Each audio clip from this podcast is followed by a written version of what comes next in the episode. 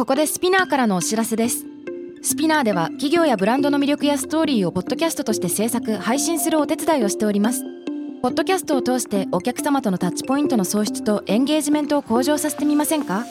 お問い合わせは概要欄の URL かスピナー .com のスピナーブランデッドポッドキャストからお願いします。 SPINEAR.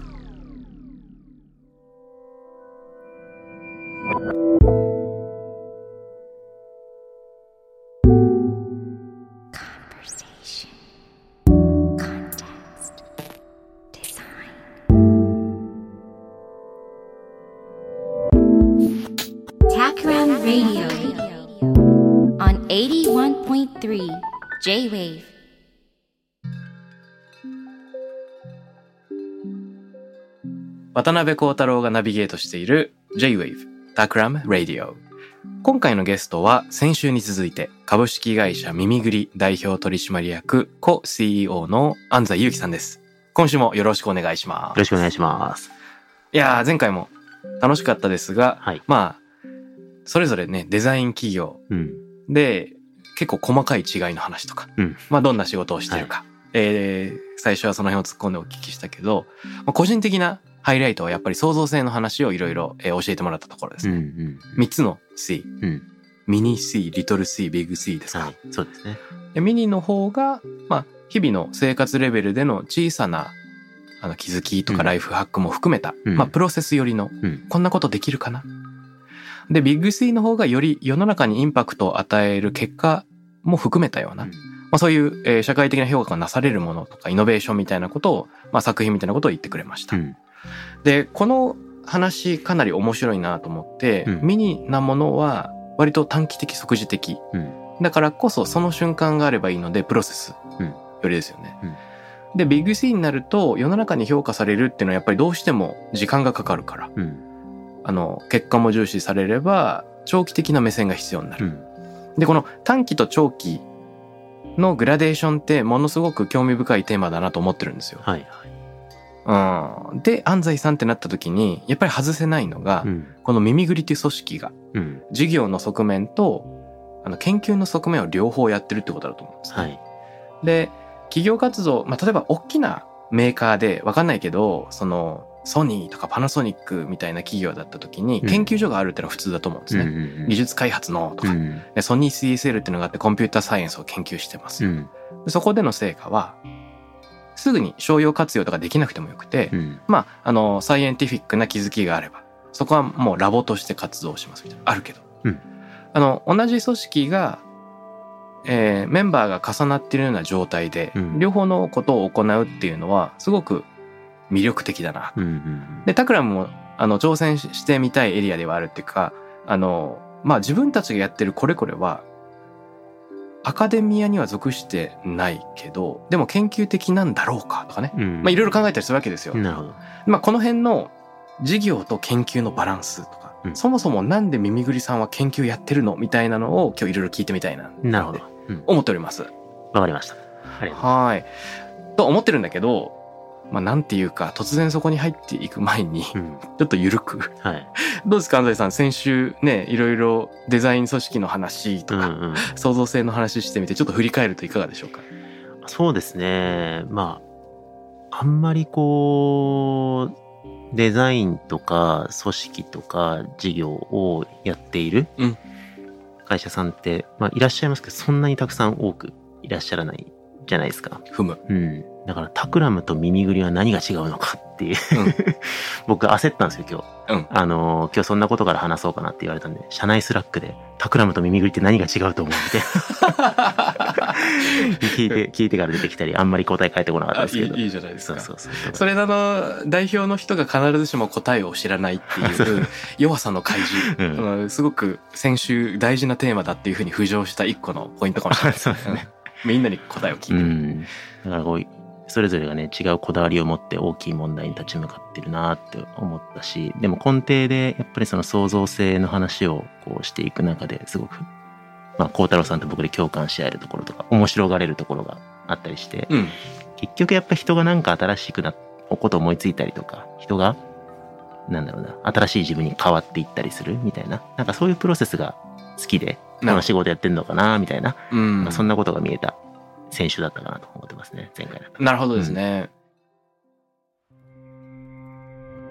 やっぱりファシリテーションやってると、他人がクリエイティビティ発揮してる時なんかいいなってなりますよね。いやー、ほんとそうなんですよね。僕、それがたまんなくてやってるみたいなとこがあって、うんうんなんか、もともと僕、あの、工学部で、あのー、ゴリゴリの、あの、精密機械工学科ってとこにいたんで、はいはいはいはい。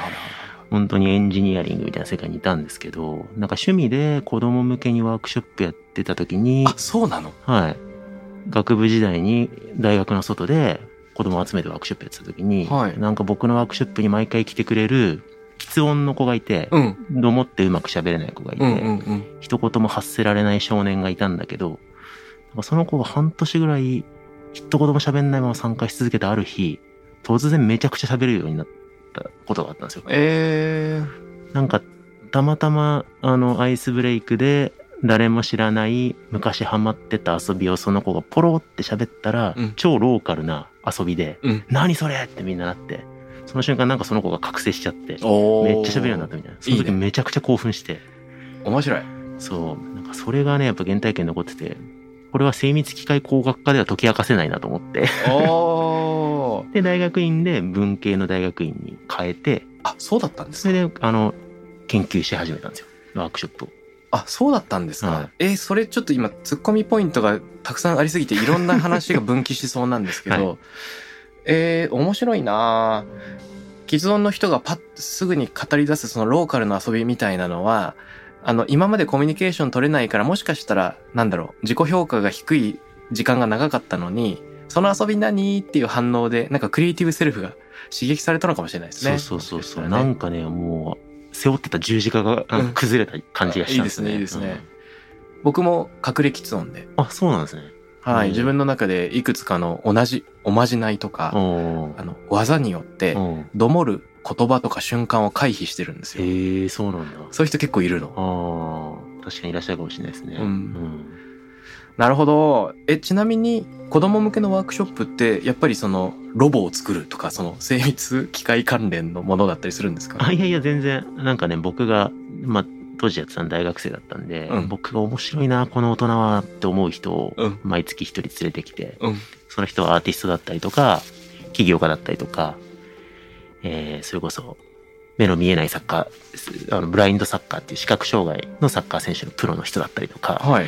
なんかもう本当にもうジャンル問わず、おもろいなと思ってる人に来てもらって、その人の得意技で構成したプログラムマジか。でみんなでやるっていうのをずっとやってたんですよ。あ、じゃあワークショップをやるっていうのはかなり研究にする前から実地で経験を踏んできてたのねあ、そうです、そうであ、す。めっちゃ面白い。っていうか、ワークショップをやることも面白いんだけど、面白いと感じている大人を毎回呼ぶっていう行為自体が、なんか大学生なのにだいぶ外に目が開いてますね。ああ、そうですね。なかなかできないと思うんだけど。そうですね。まあ、ハラハラする実践ではあったんだけど、まあ、やっぱ、極論、やっぱ僕ってめちゃくちゃ自己中心的だなってよく思うんですけど、うんあの、公益的なことをやりたいとは思ってるんだけど、うん自分がいかに新しい経験をするかとか学ぶかとか気づくかみたいなところを多分一番最大の優先順位に置いてるなるほどね。のでそれを最大化しようと思った結果そういうスタイルでやってたって感じですかね。おーえ、その学部時代はその理系のうん。ね、精密機械工学科？はい。で、大学院はどういう専門だったんですか？大学院は、僕、東大の精密機械にいたんですけど、学内の中で、えっと、学際情報学部っていう、はいはいはいはいあの、文系理系の垣根がないところがあるんですけど、まあそこにシフトして、先先輩だとドミニク・チェーンさんとか、んうん後輩だと落合陽一くんとか有名だと思うんですけど、ああいうなんか、あの、一個の領域じゃない人たちが、際系のはい、集まる情報学科。情報学科。はああ、なるほどですね。そこだったのか。いうんでちなみにワークショップを研究するにあたっての指導教官たる人はどういう人なんですか？指導教官はあの山内雄平っていう先生だったんですけど学習環境のデザインっていうのが専門でああの人がこう学んだり変わったりするそれも一人じゃなくてなんかコミュニティの中でとかそういうこう人が学ぶ環境をどう作るかっていうことを、まあ、研究してる教授の先生が師匠でしたね。うんなるほど。どうですか？あの、自分流でワークショップをやってた学部時代と、うんそれをちゃんと学問としてやってみた大学院時代で、なんか海岸、どういう海岸があったのかああそれはねめちゃめちゃありましたね。みたいな。なんか例えばその喫音の少年が覚醒したエピソードとかをはい僕は原体験としてあって、うん。うん。あれを研究したいって大学院に来るわけですけど、うん。なんかねあのゼミとかで「あの時その少年の目が輝いたんですよ」とかって言っても、うん。あの聞いてもらえないんですよね。うん。その目が輝い目は輝いてないでしょとあの実際に ねそれは学術的に言うと何が起きてたのって聞かれるんですよね。ねでこれはまあ意地悪してるわけじゃなくてあえてそういうトレーニングをさせられていてなるほど。それは認知科学で言うと何が起きてるのかとかうん。社会心理学で言うと何が起きてると思うのかそれを論文から言葉を見つけなさいと、うん。まあ、そういうことをずっと言われて論文で語っていくとなんかあこれってもしかするとさっきのまあクリエイティブセルフの話じゃないですけどもなんかこう学校教育の中で押さえつけられていた自己肯定感みたいなものが、まあ、ちょっとしたきっかけで一時的に上がって、うん。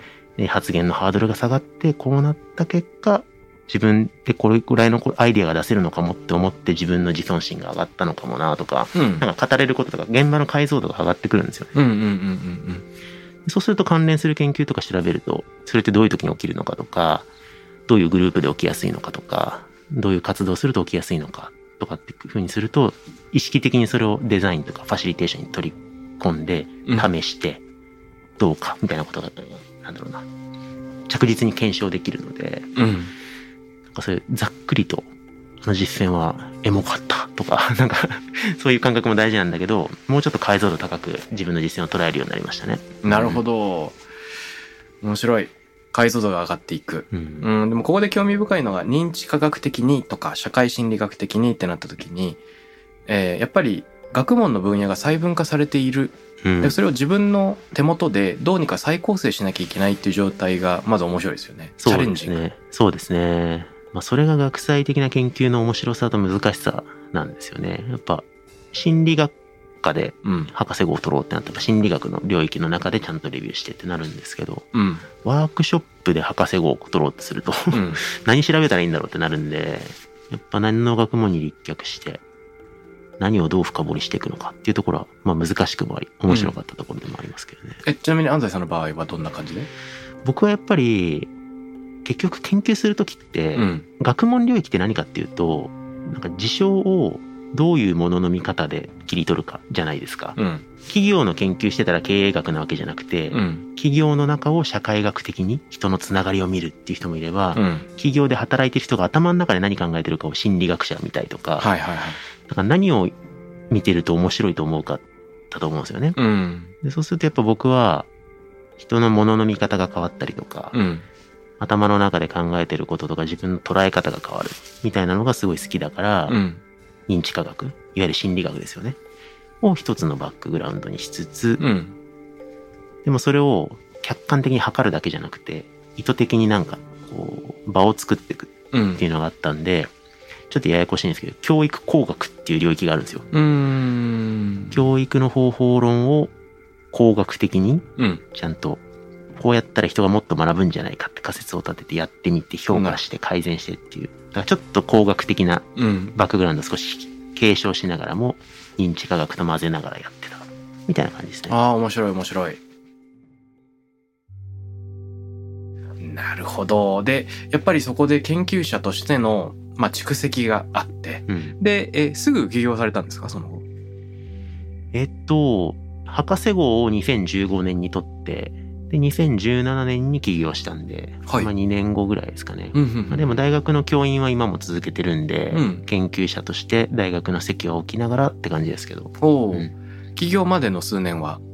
起業までの数年はもう大学の研究者として、えっと、やってたんですけど、まあ、うん。だんだん結局僕の領域ってあの論文読んで論文書くだけじゃ成立しないんで、やっん。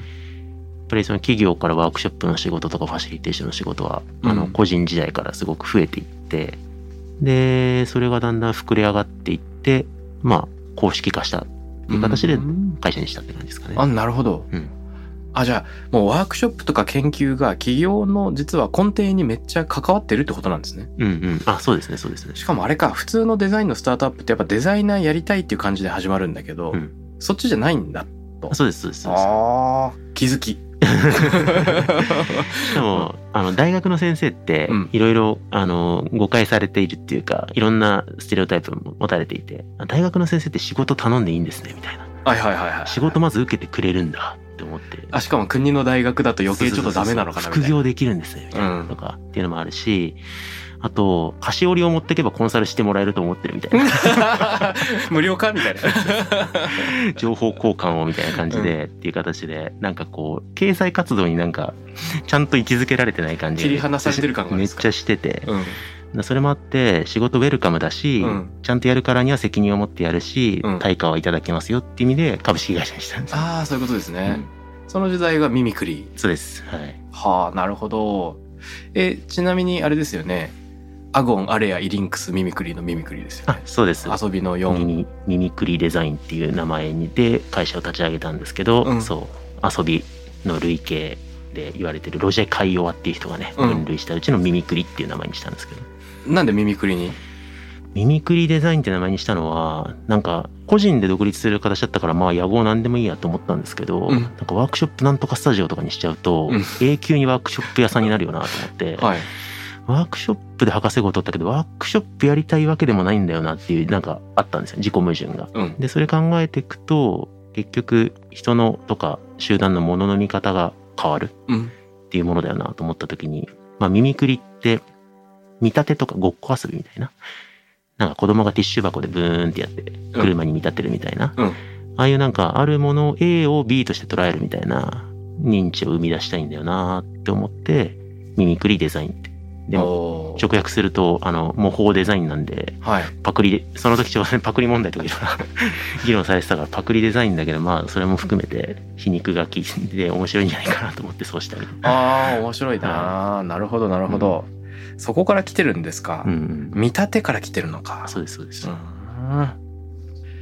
いや、実は見立ては個人的にはすごく大事なテーマで、うん。あの、茶人の端くれなんで、おうおうおうもちろん世界って見立てが多いんあですよね。そうですよね。うんそうですよね。だから、なんだろう、お庭の中のこの石は、あの、亀を見立ててう、ん。うん。鶴を見立てていて、うんとかってのももちろんあるし、うん。漁師が使ってるこの魚を入れるカゴのビクをうん花カゴにしちゃいましょうみたいなね、うんまあそういうのもうん用途が変わっていくとか、はい別のものを象徴しているとか、まあ、いろんな見立ての種類があるけどそこには価値の転倒みたいなのがあって、うん。価値が入れ替わっていくっていうのがすごく面白いなと思うんですね。うん。でまさになんか学祭じゃないけどジャンルを超えるような発想が必ずそこでどうしても動いてくる。うん。うん、この辺も面白い。うん。えー待って待って。今いろいろ話を聞いていって、じゃあ研究っていうのが相当コアにある組織が、まあ耳ぐりの前身である耳くりデザインとしてはい。始まっている。はい。であれですよね。検索してプレスリリースに、あの、文科省に、うん。うん。えー研究機関として認定されましたよっていうのがあ、そうですね。なんかありましたけど、はいこの辺ちょっとどういうことなのか教えてもらっていいですか？えっと、今年の2月3月かな？あたりに、えっと、文科省から、あの、耳ぐりという会社が研究機関として認定されたんですけど、まあ、これはあのややこしいんですけど、研究者ってうん多分講義と競技があって、うんまあ、研究してる人みんな研究者って名乗っていいと思うんですけど、はい。競技には研究者番号っていうのがあって、マジか。弁護士とかと一緒で。はい。で、研究者番号っていうのを持っている人が、国のうん。科研費っていうはい研究費に申請する権利を持ってるんあですよ。、そうなの？やべえ。で、まあでもそれだけなんで逆に言うとね。はい。科研費取らなくていいです。国の研究費に頼らず研究していきますっていう人はうん研究者番号なくてもいいんですけど、はい。で、研究者番号を取るためには、大学の研究者になって、大学から研究者番号を与えてもらうっていうのがまあうん一般的なやり方なんですけど、まあ、なんかね、大学は僕はすごい好きで愛してるんですけど、他方でなんか、まあ言葉選ばずに言うと気に食わないところもいろいろあって、うん。なんか大学に頼らないと研究できないってなんか不健全だよなと思うところもあって、うん。まあ研究機関として、文科省に認められるっていう、まあ、書類を出して審査があって認定を取ったんで今耳ぐりは社員全員じゃないんですけど、うんこの人は研究者にしますって言ったら研究者番号を与えられる組織になったマジか。すごい話じゃないですか。うん個人的にはすごい大きな一歩だったなと思ってますけど、うんああ、なるほどね。えーそれは民間の組織でも何でも、その、申請して審査を受ければ、そういう機関になれるってことなんですか？なれますなれますなので意外にいますよ、うんあのー大企業の研究所だったりとか、うん。本当にリサーチ専門の会社だったりとか、はい結構ややこしいらしくて大きくなってからだと通りにくいとかいろいろあるらしいんですけど。面白い。ちなみにその、耳ぐりが、授業と研究の、この両方を扱っているっていうのは、うん。具体的に何を狙ってとか、何をしている？いやーぶっちゃけ、うん。研究機関申請はその方がかっこよさそうだなって思ったっていう 最初の動機で。ね。はい。文科省そんなんあんのと思って、うん。試しにやるみたいになって、でうん。っていうちょっとノリが多かったんですけどなるほど。まあ、そういうわけにもねいきませんので、うん。言語化をしていくならば、うんまあでも僕ってその事業実践みたいなこととうん研究をどっちが手段でどっちが目的かって定めないようにしてるん。ですよね。うん。でやっぱより良い事業より良い仕事をするために、うん研究しないといいワークショップできないでしょって思う気持ちと、うん。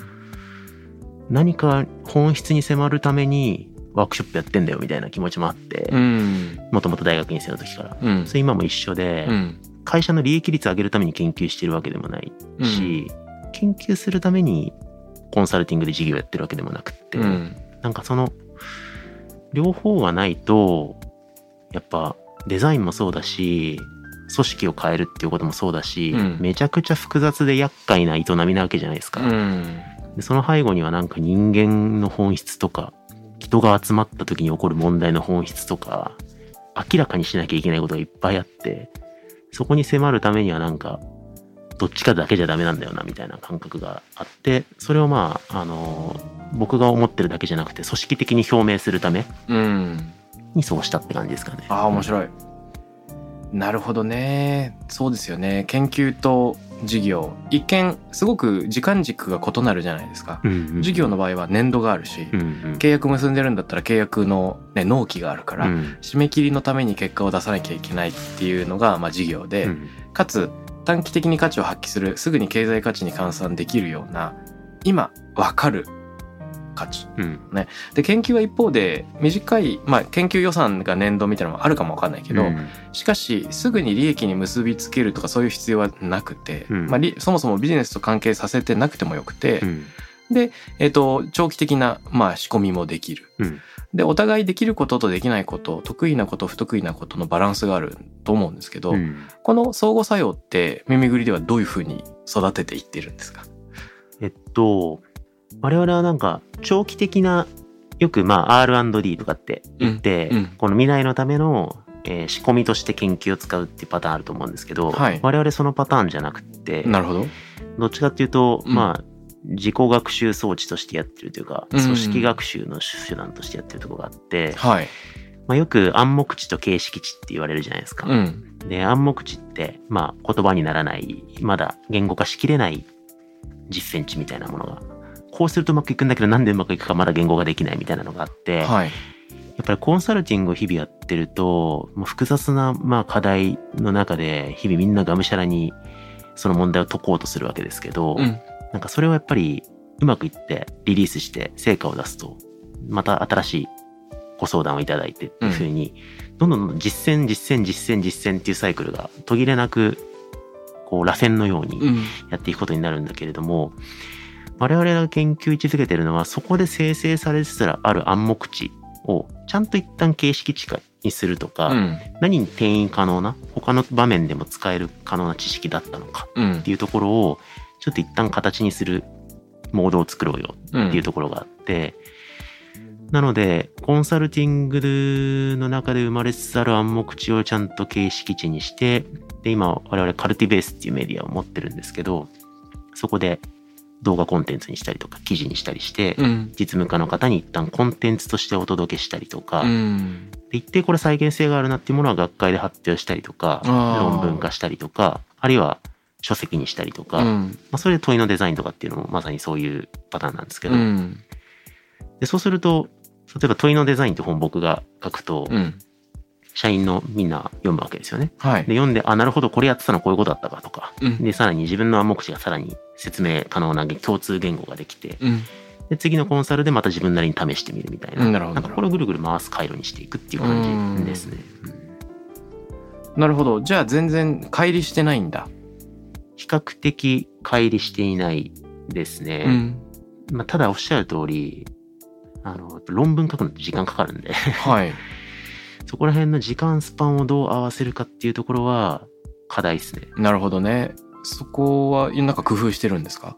今のところは悲しいことに工夫がめちゃめちゃ頑張って早く書く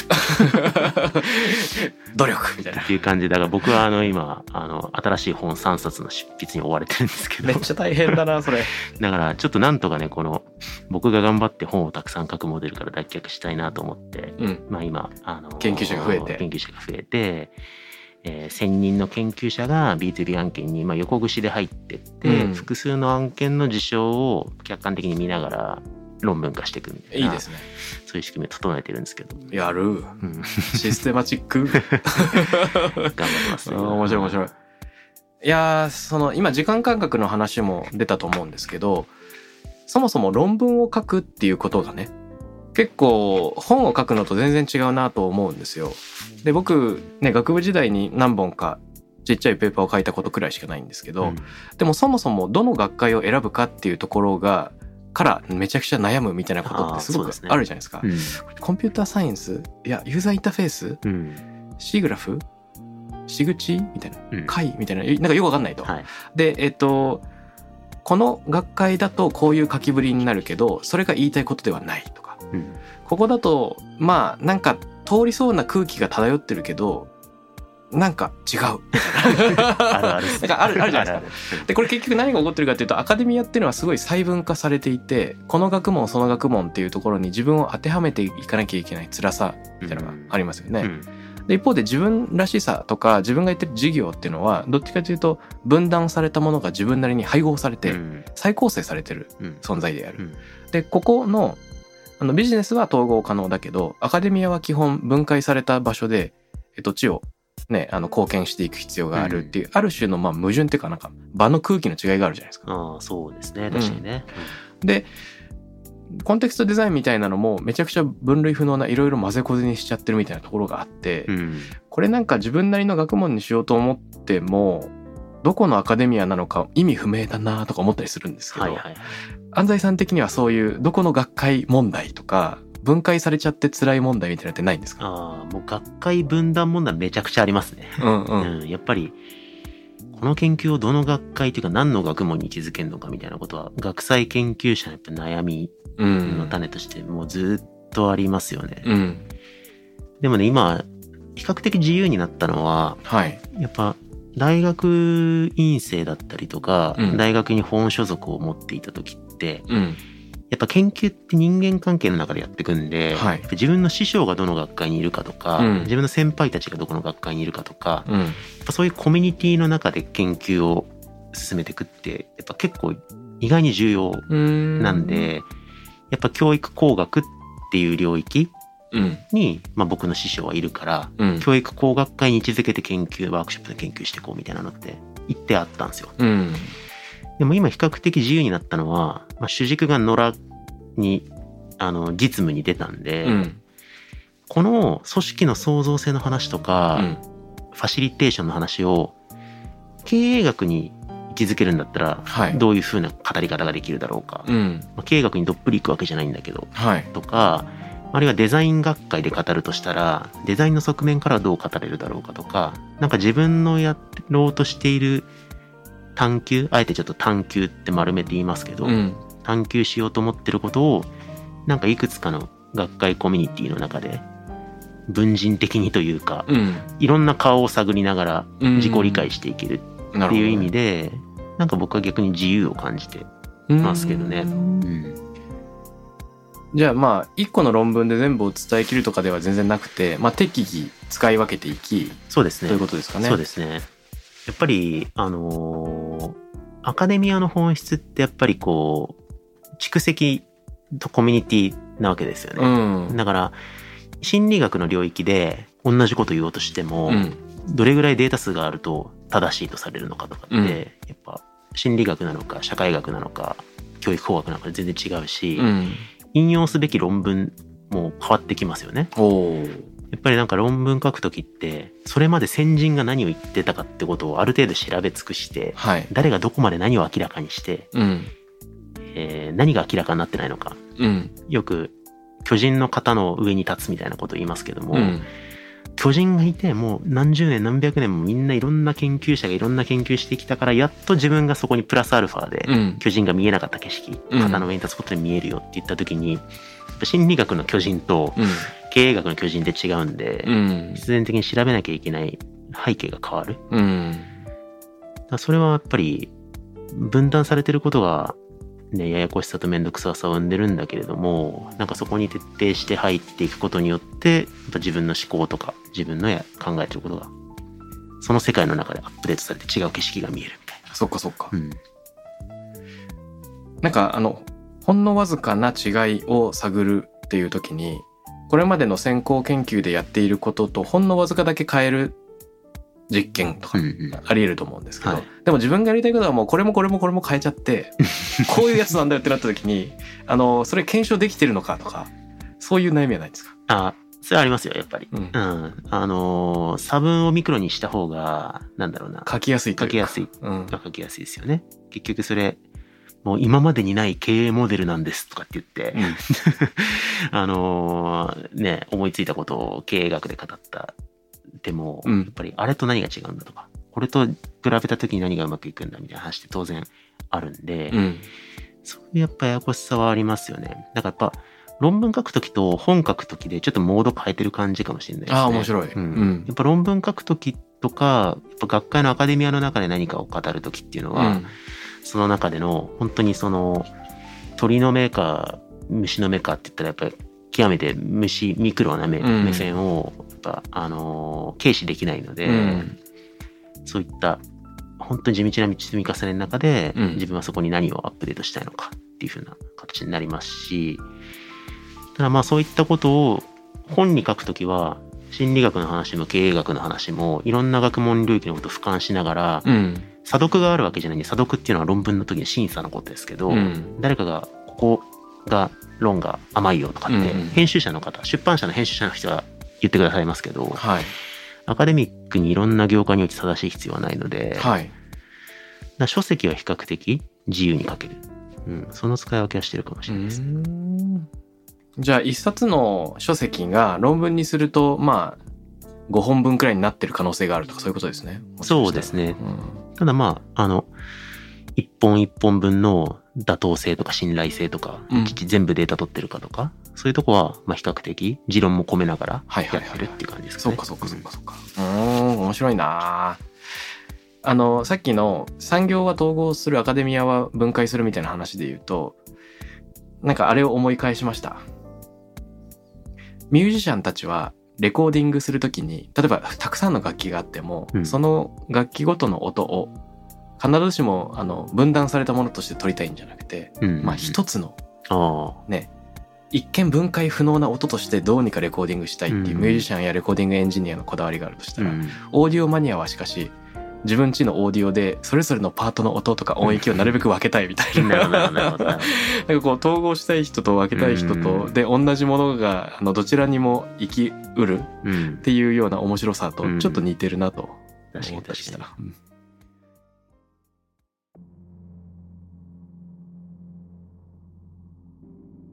ですいません。もう一つ聞きたいことが。はい。あの先週創造性の話で、うん。そのミニ C リトル C ビッグ C、うん。ミニの方がプロセスでちっちゃいし、うん。ビッグの方がより結果重視で、まあ、社会へのインパクトもある、うん。って話ありましたけどその世の中にどれだけ伝わってるのか問題っていうのはやっぱり結構重要になってくるのかなと個人的に今あの危機感じゃないけど、うん。なんか注目してるんですよ。うん。というのはまあいろいろ今質問させてもらってる通り、研究活動って何なのとか、うん研究って何なのってのも個人的にすごい興味を持ってるんですね。はい。で、この時、いわゆるアカデミアに貢献するっていう意味での研究と、うん。必ずしもアカデミアに所属せず、うん。研究的に生きてるとか、うん。研究的な態度を持っているっていう場合と、まあ、競技と講義があるとしたら、うん。あのーこのね、講義の意味で、私は研究的な活動をしてると思ってますって辞任したとしても、うん例えば何か新しいものを作ったとしても、それがビッグスリー的に世の中の目に触れて、世の中になんか、世の中を揺さぶっていなければ、うん。必ずしも研究じゃないのか、とかね。なるほど。アカデミアだったら、その論文に発表されることで、そのミクロな違いが周囲の人に、あの、発見されるっていううん。ことが起こり得ると思うんですけど、うん。ただ自分がミニ C を積み重ねるだけとかだったら、それが世の中にただ伝わっていない。それだと研究的と言えないのだろうかみたいなね。うん。この競技の研究と講義の研究をつなぐギリギリのラインってどの辺なんだろうななるほどうん これ興味あるんですよね。難しい質問ですね。なるほどですね。いや、でも確かに興味深い質問だなと思ったんですけど、何をもって研究とするかっていうところもあるんですけど、うんまあでも僕も、あの、講義に研究は捉えていいと思ってる、まず前提立場なんですよね。はい。研究者番号を持ってないといけないとか、うん。論文を書いていないといけないと思ってなくって、はい。やっぱ、どっちかというと、僕は、あの、全ビジネスパーソンが研究っていうか、まあ探求うん。すべきなんじゃないかって思ってるぐらいなんで。面白い。まあ、ブーカの時代と言われ、うん人生100年時代と言われ、うんやっぱ、若いうちに獲得したスペシャリティで走り切るってもうできないってなった時に、やうん。っぱ誰しもが自分のアイデンティティ、何者になっていくんだろう。何者として生きるのが自分にとってウェルビーイングなんだろうみたいなことも含めてうん。考えると、誰かが明らかにしてくれたことをやるっていうよりかなんか自分もなんか、どんなに小さくてもいいから仕事の中で何かを明らかにしたりとか、自分が新しい自分になっていくみたいなことってうん必要だよなと思った時に、僕はあのビジネス書の本屋さんの勉強法の棚がはい。探求法の棚にあのリプレイスされてほしいなと。ああ、面白い。そんなビジョンを一個持ってるんですけど、うん。そうした時に最初の孝太郎さんの質問に戻って、うん。それがまあ言い方悪いけど独りよがりで誰にも届かないそれって研究なんだろうかみたいな疑問が発生した時に、うんやっぱ研究の一個重要な本質は、うん。やっぱ引用可能性というか引用されて次の地が進むっていう、うん巨人の肩の上に立つっていうことだと思っていて、うん。だこう誰も何も他の人のことを引用せず自分が思ったことだけを言いたい放題 SNS に書くだけの世界になるとどうなるかっていうと、うん。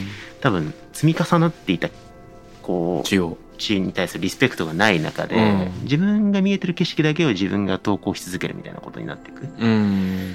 研究ってもう誰々がここまで生涯かけて研究してくれたでその人の本を読んだからこそ、うん。自分はこの景色を見えたんだっていう、うんその積み重ねで景色をアップデートしていくことだとした時に論文じゃなくてもいいんだけど自分の考えてたことが他人に参照可能なものにちゃんとなってるかとか、うん。なんかそういった他の人の似てる似たようなことを言ってる他の人のことをリスペクトしながら自分の差分を出していくとかなるほどねね。そういう緩やかなコミュニティ活動が行われていく必要があるのかなと思いますね。うんつまり引用可能性って言った時に二重の引用ってことですね。自分の業績が過去の蓄積を引用していることで、何かの蓄積に立脚しているっていう過去への目線もあれば、うん。それが同じような道を志す人に新たに引用される可能性にもちゃんと開かれている、まああの前者を満たすと後者の可能性が開けるってことか、そうですね。なるほどですね、ああ面白い面白い。うんそっかそっか。だとしたときに、例えばですよ。研究者番号持ってないと。うんでも、私は日々探求してるんだと。うんうんで、そういう人が、まあ自分の会社の中のコミュニティで、こういう発見あります。みんなでやってみましょうよ、と。うん通ってる。これは研究と言っていいんでしょうかね？そうですね。まあ、あんまりその単体で研究か研究じゃないかっていう議論がそんなに意味がない。意味がないのかなって気もするが、うん。うーん、まあなんでそういう意味ではいいんじゃないって思いますし、いいんじゃないって思うけれども、うんなんか、言語化を怠らないってことだと思うんですよね。うんやっぱ真摯に、なんかこう、まあこれ僕の主観も入るんですけど、はい。今出版って民主化していろんな人が本出せるじゃないですか。うで、それすごいいいことだなと思っていて、うん。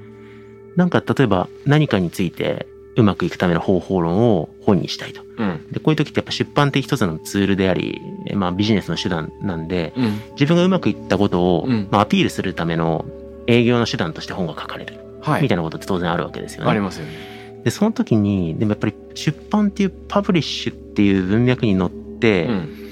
その本って誰かに引用されてうん知が進む可能性があったりとか、それって自分もこれまで何か知をインプットしてきたからそれができたうんってした時に、うん。なんだろうな、それ、その大きい流れにどれだけリスペクトとうん真摯な言語化があるかって結構重要だと思っていて、なるほど。だからそう極端な話、自分がうまくいったということだけをずっと書き続けてるうん。本ってはい広告じゃないですか。はいはいはいはい。でもそれをどういうふうにいう意味があると考えてるのかとか、それを自分がどういうふうにうまく活かせたのかっていうところを、その時できる限り言語化されてるみたいなうんことっていうのが、あの、データ取ってるとか、統計分析使ってるとかっていうその論文の作法を置いといた時に、なんか実践の中で、野良的に研究していく人のたにとってのなんか大事なガイドラインなのかなと思うんですよね。ああ、なるほどねう。ん。じゃあ創造性のリトル、ミニリトルビッグと勝手に重ね合わせて自分なりに言語化すると、うんどれだけビッグになるかっていうのは、まあ自分ではコントロールできない、うんあの、、カオスの世界ではあるので、うんまあそこはあまり関係ないと。うんで、結果というよりも、それを言語、真摯に言語化するための態度とかプロセスさえ守っていれば、うんまあ、誰かが引用するかもね、うんうんみたいな感じですかね。そうですね。うんだし、なんかね、最近僕が思うのは、モデルとナラティブってすごい大事だなと思っていて、はい。デザインで言うと、よくデザインシンキングの5ステップみたいなのってあって、共感から始まってっていう、まあ、D スクールのモデルがあって、はいであれはまあ、あの、すごい社会に貢献したと同時に批判もされるじゃないですか。うん。デザインの本質として、うん。ああいうふうにこう、フレームワーク化するのはどうなんだみたいな。はい。あれってすごくモデルがめちゃくちゃ優秀だったんうんですよね。わ、かりやすい5ステップにまとめてくれたから、うん。めっちゃ普及したっていう。でもなんかそこで言われる批判って、デザイナーが本当に大事にしていた自分のなんかこだわりとか経験とか、なんかその、僕はそれナラティブって呼んでるんですけど、うんまあストーリーとかって言い換えてもいいかもしれないけども、なんかそういう生々しさと、こう、いわゆる分かりやすいモデルってセットで知識って普及し、研究って進んでいくんだよな、みたいなことを思った時に、うん。なんかそこの、なんだろうな、ただのナラティブ、自己語りだけでも他人に引用されないし、うん。引用される側周りにモデルだけだ取り出してもはい。本質が伝わらないし、うん。なんかその自分にとって何が大事なのかっていうナラティブと、なんかそれを他の人にも使えるようにモデルにしたものっていう、なんかそのバランスを取っていくことが実践者がやっていけば、それはすごく探求的な実践者のなんかこうコミュニティになっていくんだよな、なんかそんな感覚を持ってますね。なるほどね。だから、まあ、モデルだけ語るような場面もあるかもしれないが、常々そこに寄り添うナラティブを大事にするっていうところ。うんこれ結構言うはやすしですよね。うんなんか学問的分断もありそうっていうか、うんなんかいわゆる自然科学的なアプローチだと、再現性を重視するがあまり、モデルがあればとりあえず、みたいなことにもなりがちで。うんうんで、一方で純文科学系だと、この時この場でこの人たちの組み合わせで何が起こったのかって一回の偶然をこそ取り上げうる。んから再現可能性は置いといて。うんうんうんあの、その、で、つまり、自然科学だと外れ値と棄却されてしまいかねないものこそが観察対象になるっていうのがなんか自分科学系で、うんこれをバランス取るってどういうことなんだろうみたいな。そうですね。まあでも、バランスを取っていく知の活動が連鎖していけばいいと思うんですよね。うん、おだからデザイン思考の5ステップにうん批判をしながら、うん別の人がうん。デザインのここで削ぎ落とされてるデザインの大事なことっていうのは、うん。で誰かが語るとかってういう、ん。なんかそういう営みがちゃんとみんなが参照可能な形で、うん。どっかの部屋でずっと行われてるとかじゃなくて、はいはいはい。なんかちゃんとこう世の中の中で動いていくっていうことが、なんか実は地が進んでいくことで他ならないので、うん。うんだから話しながら、ちょっと自己矛盾もはらんできたなと思ってきたけども。まあいやいやいやでもあれですね、うんでも一貫しているのはアカデミアっていう形態自体にリスペクトっていうよりはその学問の地が積み重なっていくこと自体に、うん。なんか安西さんの大きなリスペクトがあって、うんそのためには過去の蓄積へのリスペクトを引用という形でするし、うん。えっと、だから自分も引用をする。さらにされることで、その、あの、まあ、コミュニティが育まれていく。うん。で、そこでは、モデルとナラティブをそれぞれ一人ぼっちにせずに、うん。適宜、え振り子を振る。はい。で、それは実践と論理の、あの、振り子でもある。うん。ということなのかなう。ん。うん。いや、素晴らしいまとめです。それ、それです。これか。そういうことです。いやー、面白いな面白いっす。はい。あのね、 Takram でも勉強熱心な人は叩いて、うん。で、チームの中で、あの、知見を貯めたりねう、んそれをたまにノートのブログや、ポッドキャストにしてるっていう人はいるんだけれども、自分たちを研究者とか探求者だっていうふうに言い切れているのかっていう意味では、まあ、 creative confidence ならぬ、うん。これなんていうの？あの、 research confidence みたいなものが必要なのかもしれず、ね。俺たちは探求してるんだと。うん。で、それを行うための基礎的な態度みたいなのを組織全体で育てていくみたいなのになんか挑戦してみたいな。うん。そんな今、あの思いが湧いてきました。なるほどですね。はい。いやでも、タクラム全体っていうのはちょっと僕は分からないですけどもうん、孝太郎さんはなんか何回かやり取りさせていただいて、すごい研究者たる何かが毛穴からもうにじみ出てますよ。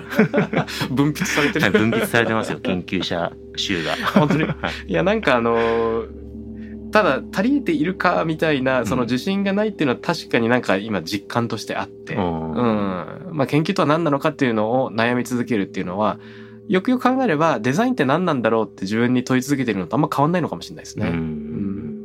いつまでも近づけない不可能な接近、ううんん。みたいなところがあるのかもな。うん。うん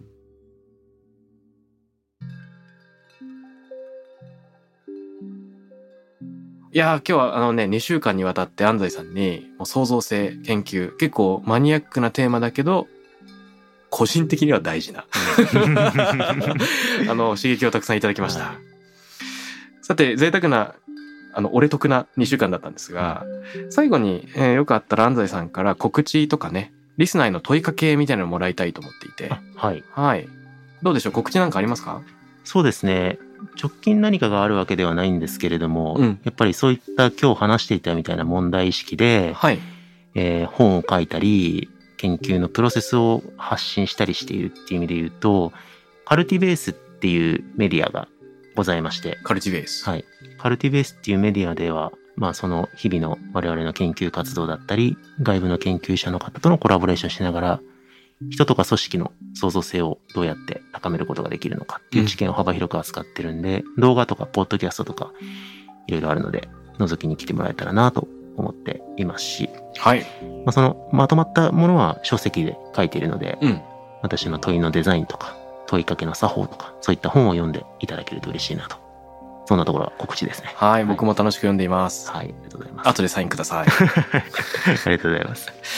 あとは、あの、この番組ではね、リスナーの方がハッシュタグ、タクラム813でね、うん。813が JWAVE の FM のあの周波数ですけど、うん。に感想とか質問を寄せてくれるんですよ。はい。なので安西さんからも、リスナーと考えたいことうん。みたいなのを、まあ問いの形で、うん。やっぱ問い本を書いてる安西さんだからこそ。プレッシャーですね。いかがでしょうか？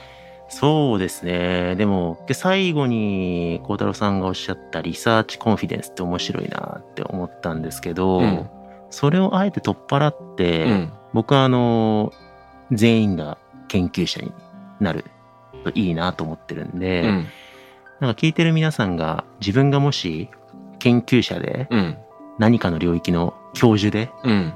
研究テーマを掲げるとしたら、うん。あなたの研究テーマは何ですか？っていうところをちょっと聞いてみたいなと思いますね。それはなんかこう、学問っぽく記述する必要ってうん。なくって、うん本当に素朴なものでもいいし、自分が気になってしょうがないものでもいいし、なんか自分がここ3年ぐらいで明らかにしたいいことでもいいし、うん。なんか日々の仕事とか生活を通して自分は何に迫ってるんだろうっていうのをあえて研究テーマとして言語化するとしたら、なんすか？っていうのはちょっと聞いてみたいです。いやー、いいですね、いいですね。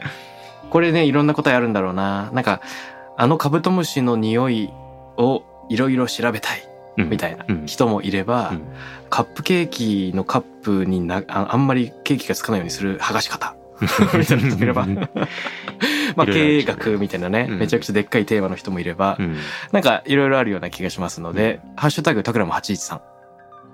もし、あなたが何かの領域の教授として研究テーマを掲げるとしたら、これぜひお寄せください。うんどうでした ?2 週にわたって。いやー、でもなんか、デザイン、組織、創造性、研究って、なんか僕の根幹に関わるキーワードからうん。いろいろ深掘りしていただいて、めちゃくちゃ個人的には内政深まるあ、本当に、はいああ、そう言ってもらえると2嬉しい週だったんですけど、果たしてどう聞こえているのかっていうところそうでですすね。あの、ラジオのね、ディレクターから、ちょっと最初のデザインコンサルティングの話、デザインコンサルティングやってる人しか意味わかんないんじゃないのって言われましたけど、え、そうなの？みたいな。そうですね。えすごい普通の日常会話なんだけど、みたいな。うん没入してましたね。もうそれしすぎた。さて伝わっただろうか。はい。はい。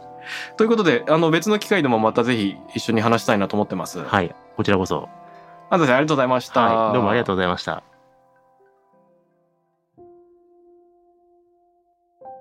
Takram Radio に関するメッセージや感想は、ツイッターから、ハッシュタグ、 Takram813をつけてつぶやいてください。T-a-k-r-a-m813 です。また、僕、渡辺幸太郎への質問や相談などは、Twitter のダイレクトメッセージからも受け付けています。番組オフィシャルアカウント、アットマーク、タクラム813をフォローして送ってください。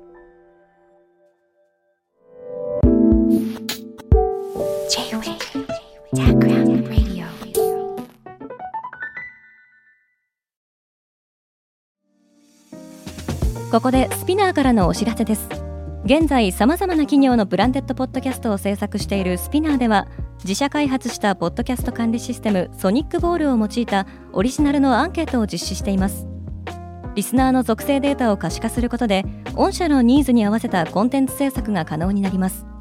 スピナーホームページ内のコンタクトよりまずはお問い合わせください。